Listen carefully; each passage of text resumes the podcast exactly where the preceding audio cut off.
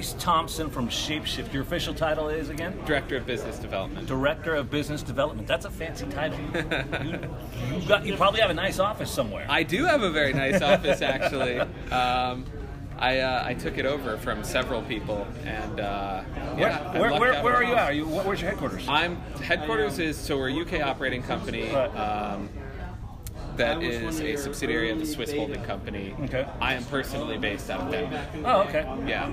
So we have a U.S. entity as well. Okay, all right. Yeah. Uh, one, one question that I know that, that folks had sent in uh, was this 2018 and 19 have seen the expansion of exchanges more than any other years past, centralized versus decentralized, custodial versus non custodial, etc., in such a heavily crowded sector. What sets Shapeshift apart from the rest of the pack?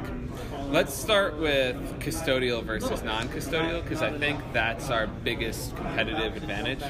Um, we've all heard a lot about exchange um, hacks as well as kind of the midnight runner exit scams. We hear about these every couple of weeks, and I'm not sure if people just think, "Hey, it'll never happen to me," or "It'll never happen at a big exchange," or or what. But the reality is, a lot of people have lost a lot of money leaving money on exchange, Mm-hmm. and I hope it's not too cliche to say, if it's not your keys, Yeah, it's your crypto. That's rule number one, baby. exactly exactly. But you guys have come up with something where it's actually probably okay, in a sense, to maybe leave your crypto on Shapeshift. We don't ever custody user funds, so you can't leave your crypto on Okay, Shapeshift. okay. Your crypto stays. Well, that's why I'm an idiot asking these questions. no, no problem. So, whatever wallet you use, um, if you come, sign up, become a member of Shapeshift, you can trade right from your wallet. You send us funds, we'll send you back whatever funds you want in return. wow. Um, right. So that's, I should say, that's kind of the old traditional way that Shapeshift worked. Uh, we also, you can integrate Shapeshift functionality, docs.shapeshift.io. Um, API is fully documented. You can, whatever service or thing you're building, you can use Shapeshift exchange functionality. Okay. That's pretty interesting. We do a revenue share thing with partners. We've also just rolled out, or sorry, we haven't yet, but we're about to release the new Shapeshift platform. This is really exciting for us because we've kind of combined the best bits of products and services that Shapeshift owned from KeepKey, our hardware wallet, CoinCap, our market data service, and then our bread and butter, the exchange functionality. So all of these things are rolled together into one convenient platform. It's a great place to manage your portfolio, uh, to check prices, to look at all of the assets that you have, to track all of your historical transactions, and then of course to trade from one asset to another.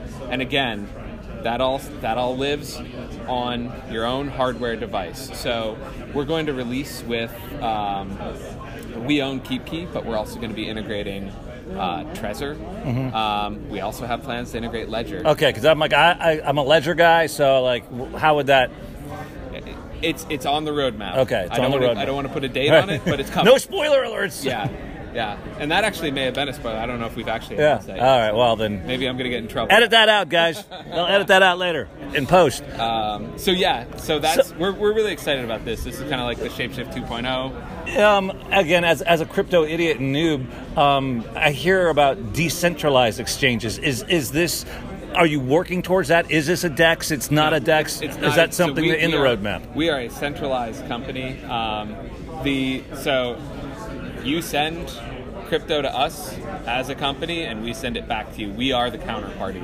So this is not a DEX. It's not peer to peer. It's interesting because I mean you get this kind of crypto ideal, like decentralize all things and make everything peer to peer, and in theory that's really great. Um, I like this. I like the crypto ideal of disintermediation, but if intermediaries are adding value and the appropriate amount of value to a transaction, they should be part of the transaction. Um, I think the great thing about crypto is we're going to disintermediate the people who aren't adding value to transactions. Sure. So if you're adding an appropriate amount of value for what you're charging, you have Warranted, a place in right, the yeah. ecosystem. If not, See ya. see ya. Yeah. Right. Yeah. What's a shitcoin? And how do I avoid buying a shitcoin? How do you avoid buying a shitcoin? Uh, and this is not financial advice.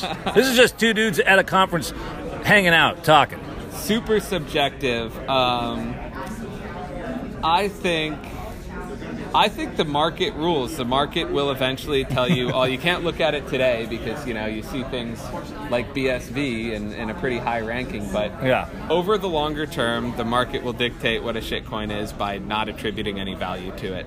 Um, it's kind of difficult. Like there's like Do you want to go on record and name one? Do you want to say like BSV. Yeah, okay, There. BSV, there we go. yeah, All that's, right. that's an easy one. you know. I, I don't mind if, if Craig sheds more tears over my comment. I'll take that very well.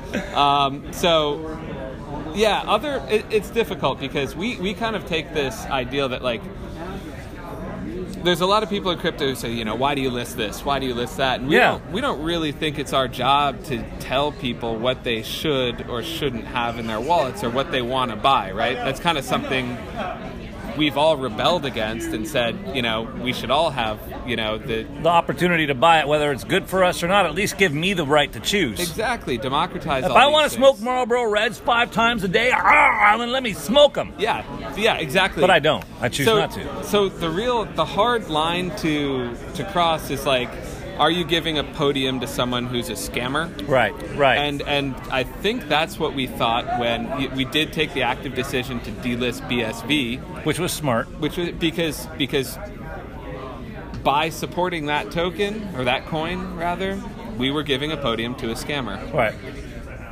So, what is a shitcoin? God, I, I wouldn't want to define that in a ubiquitous way right now, but I can give you that one example. Okay. Um, is there a process that Shapeshift goes through when looking at which coins to, to add, and how do you do that versus somebody like you know like Brian Armstrong and his team over there? Well, so we do keep it pretty proprietary, and the reason we do that is it's a changing legal landscape, and it's a, it's from a business perspective, the landscape changes so much too. So, as a company, our business priorities evolve, and it's, it'd be pretty tricky to keep everyone in the loop on like what we're looking at, what's important to us at any given time. That can be frustrating for people because they want clear guidance on well, how do I get my coin on? We're not an exchange that takes money for listings, um, so So the money for the Gockstein coin, Vinny put that money away. That's not happening. yeah, unfortunately. Okay. Well, he tried. Unfortunately, we, we don't we don't we our listing process is really it's based on a legal and regulatory stance that's evolving and it's based on a set of business priorities that are also evolving. Sure. Things that weight highly for us are 24-hour volume, Mm-hmm. um, Market capital. Mar- yeah, market cap, Okay. of course, um, and, and a variety of different things. And, and we look at these things in different ratios at different times. Mm-hmm. Certain things, too, like partnerships for us, can weigh in on maybe that's not the highest volume Right. coin or the highest market cap, but we have some other business relationship where that's going to help a, a different type of business goal for us. So I'm speaking very generally right now, and that's probably not what people want to hear. But unfortunately, that's just how it is right now for Okay. us. Okay. Yeah. Um, so we've got you've got offering right now on the platform Bitcoin, Ethereum, Litecoin. What else? There's 45 assets. If you tested me on it right now, I'd Okay, all probably fail, but but, but um, all the probably top ten cryptos are on there. yeah, th- so we're missing some. Like I would really like to see a few top tens that we don't. Like have. who would you like to see? What's on your wish Uh, list? Uh, I don't know if I should publicly actually say that because that. Okay. that- oh yeah, that that, could yeah. get me into some All right. red tape. With, all uh, right. well, we won't. Hold on. yeah. Do, There- do- there's- do we have do we have enough there, Vinny? Yeah, perfect. Man. Okay. Sorry, right. there's a lot of top ones I do want to see on, but Yeah. There's strict rules about saying what you want to see Right, listed yeah. because as an exchange we're under a different kind of